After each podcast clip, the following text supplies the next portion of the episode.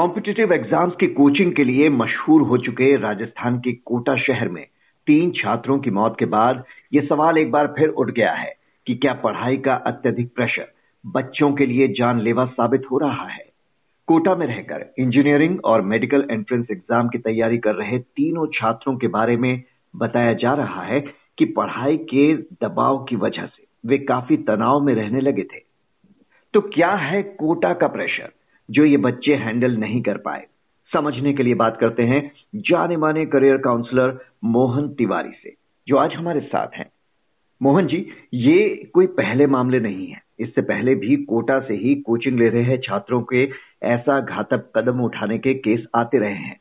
तो ऐसा किस तरह का प्रेशर होता है कोटा में, जो छात्र इतना बड़ा कदम उठाने को मजबूर हो जाते हैं? जी, बिल्कुल सही कहा आपने कि ऐसे बहुत सारे केसेस हर साल आते हैं और मुझे ये भी लगता है कि जितने आंकड़े बाहर आते हैं, उससे कहीं ज़्यादा एक्चुअलिटी में जो है वो केसेस होते हैं।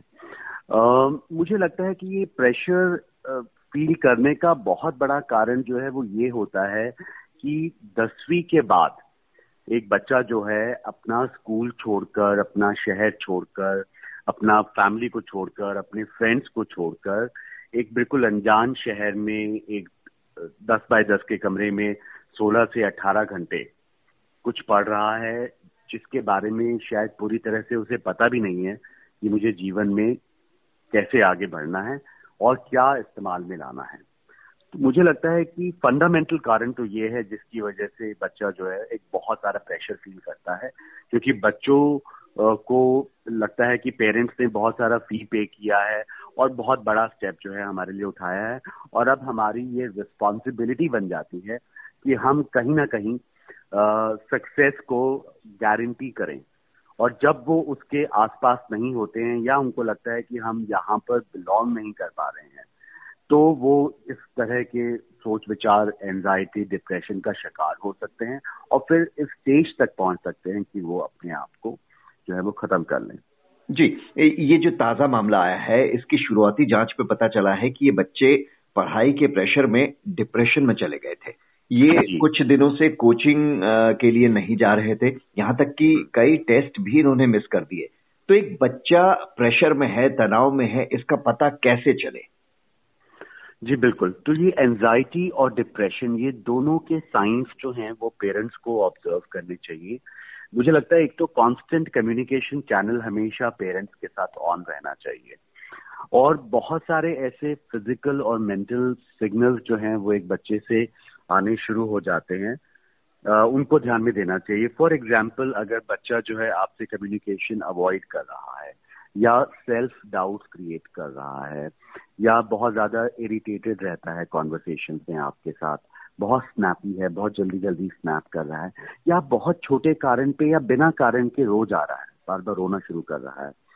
तो ये बहुत सारे कारण हैं जो सिग्नल्स हैं जो आप देख सकते हैं कि बच्चा जो है कहीं एंजाइटी या डिप्रेशन में तो नहीं जा रहा है और इमीडिएटली आपको एक्सटर्नल हेल्प की ज़रूरत है तो आप साइकोलॉजिस्ट या किसी काउंसलर से जो है वो बातचीत शुरू करते हैं।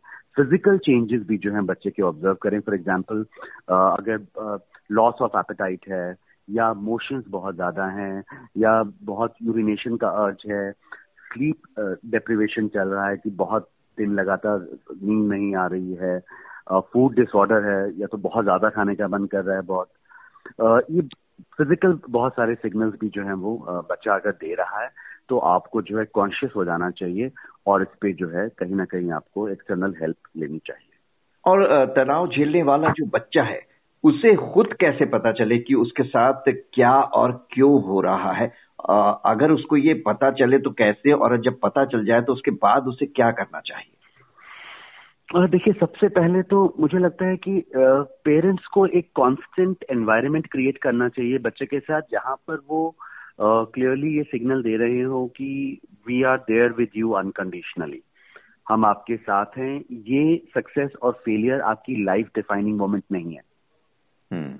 इस एंट्रेंस एग्जामिनेशन को क्रैक करना आपके लिए लाइफ डिफाइनिंग नहीं है number one number two whatever happens we are there with you और एक तो मुझे लगता है सबसे इम्पोर्टेंट बुनियादी जो बातचीत है जो हमेशा मैं कहता हूँ रोज़ाना कि बच्चों से आप ज़रूर करें एज अ पेरेंट कि क्या वो बच्चा एंजॉय कर रहा है?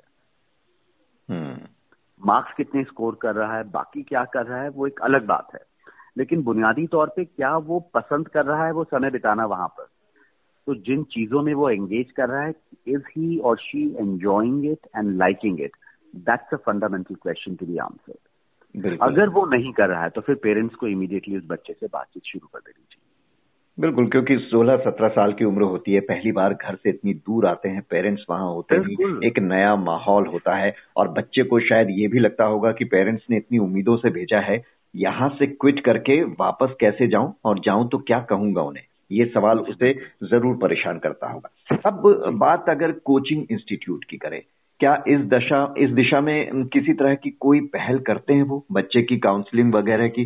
क्योंकि पेरेंट्स तो दूर हैं और बच्चा सबसे अधिक समय उनके साथ ही गुजारता है। अगर वो क्लास और टेस्ट मिस कर रहा है तो उन्हें अलर्ट नहीं हो जाना चाहिए क्या?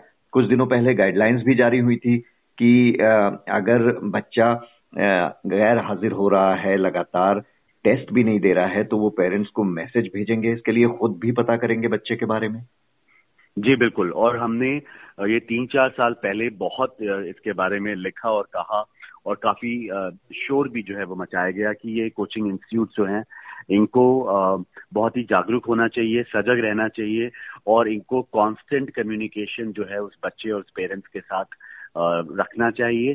स्पेशली जब ये साइन आने शुरू हो जाए कि बच्चा लगातार क्लासेस मिस कर रहा है, या वो बाकी फ्रेंड्स के साथ बातचीत कम कर रहा है, और धीरे धीरे वो अपने आप को डिस्टेंट करता चला जा रहा है तो बिल्कुल ज़रूरी है कि वो इंस्टीट्यूट जो है इमीडिएटली काउंसलर के साथ एंगेज करे, बल्कि हर इंस्टीट्यूशन के पास एक काउंसलर मैंडेटरी हमेशा होना चाहिए, जो बच्चों के साथ बातचीत करता रहे।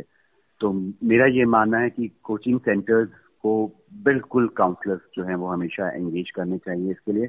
और ये उनकी जिम्मेवारी बनती है कि वो इस दिशा में कदम उठाएँ इमीडिएटली तमाम तरह के इम्तिहानों की तैयारी करने वाले स्टूडेंट्स को आप क्या सलाह देना चाहेंगे कि पढ़ाई के प्रेशर जैसी स्थिति का सामना वो किस तरह से करें?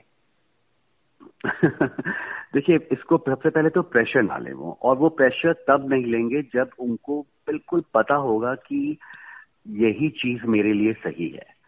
मुझे लगता है कि एंट्रेंस एग्जामिनेशन जो है और उसका प्रेशर जो है वो बुनियादी तौर पे बहुत, अगर उसको सही से रूट कॉज एनालिसिस किया जाए तो आप देखेंगे कि जो सही चीज़ है वो ये है कि अगर एक पेरेंट एक बच्चे के साथ कम से कम छह महीने और ज़्यादा से ज़्यादा दो साल एक प्रोसेस ज़रूर चलाए जहाँ पर वो ये क्लैरिटी के साथ बैठा हो बच्चा कि यही मेरे जीवन का लक्ष्य है कि हाँ मैं इसी करियर के लिए बना हूँ और ये बिल्कुल सही चीज़ है मेरे लिए। जब ये क्लैरिटी आ जाती है तो फिर level of commitment dedication hard work बिल्कुल डिफरेंट होता है। hmm. और तब प्रोबेबिलिटी ऑफ़ सक्सेस भी बिल्कुल डिफरेंट होती है। बिल्कुल लेकिन uh, अगर मैं हाँ बिल्कुल अगर मैं दसवीं कक्षा के बाद मेरे को बिल्कुल पता ही नहीं है कि मेरे को क्या करना है जीवन में और मुझे आप आठवीं सातवीं कक्षा से आप इंजीनियरिंग और मेडिकल कोचिंग सेंटर्स ज्वाइन करा देते हैं और चार साल वो करा रहे हैं तो वो बच्चा इसी बर्डन में ही रह जाता है कि मुझे तीन साल से चार साल से मेरे ऊपर इतना पैसा खर्च किया गया है कि अब तो मुझे लगता है कि कुछ और मुझे करना ही नहीं चाहिए। इसी को करके देना चाहिए पूरा। जी। आज से 20 तो से 20 से 30 साल पहले की बात करें तब तो चलिए समझ में आता है कि पेरेंट्स का प्रेशर रहता था कि या तो हम्म। आप इंजीनियर बने या डॉक्टर बने या आईएएस इसके अलावा कोई चौथा रास्ता नहीं। लेकिन आज के दौर में आज के दौर में तो इतनी सारी राहें हैं क्या पेरेंट्स को और साथ साथ बच्चों को भी ये समझने की ज़रूरत है? आप क्या सलाह देंगे कि यही ज़िंदगी नहीं है और भी बहुत से रास्ते हैं जहाँ वो अपना करियर बना सकते हैं? बिल्कुल बिल्कुल। मैं ये कहूँगा कि कम से कम नौवीं कक्षा से, दसवीं कक्षा के खत्म होने तक या ग्यारहवीं तक ये लगातार एक बच्चे को पेरेंट के साथ अपना प्रोसेस ऑन रखना चाहिए, जहाँ पर आप हर दिन कुछ नई चीज़ें एक्सप्लोर कर रहे हो डिस्कवर कर रहे हो, खुद के बारे में और दुनिया के बारे में। और फिर देखिए कि आप कहाँ के लिए बने हैं, आप किस चीज़ के लिए बने हैं। तो इसलिए प्लीज़ ये तीन, चार, पाँच, आठ, दस, बारह, पंद्रह पॉपुलर ट्रेडिशनल कन्वेंशनल करियर्स की तरफ़ ही दिमाग मत लगाइए। आप अपनी राह बनाइए, जो सिर्फ़ आपकी है और बिल्कुल यूनिक है, सिर्फ़ आपके लिए ही बनी गई है। तो आई थिंक वो जब आप एक विश्वास देंगे बच्चे को तो फिर वो अपनी स्ट्रेंथ पे प्ले करेगा और अपनी स्ट्रेंथ को ध्यान में रखकर आगे बढ़ेगा। मोहन तिवारी जी बहुत बहुत शुक्रिया आपकी सलाह का। उम्मीद करते हैं कि फिर कोई मासूम इस तरह का कदम उठाने को मजबूर ना हो। बहुत बहुत शुक्रिया।